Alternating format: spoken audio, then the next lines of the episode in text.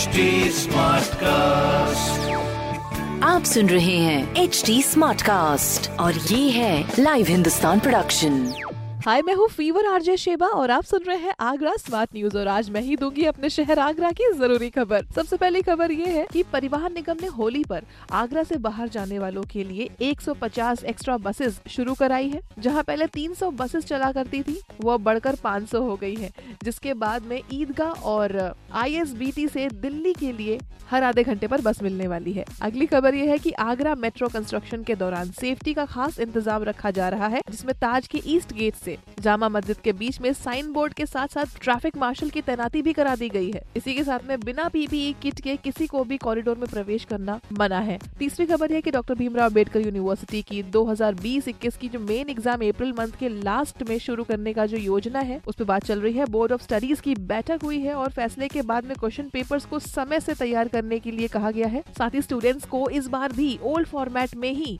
देना होगा एग्ज़ाम बाकी इस तरह की खबरों के लिए पढ़ते रहिए हिंदुस्तान अखबार और कोई भी आप सुन रहे हैं एच डी स्मार्ट कास्ट और ये था live Hindustan. Production W W W dot H D smart cast dot www.htsmartcast.com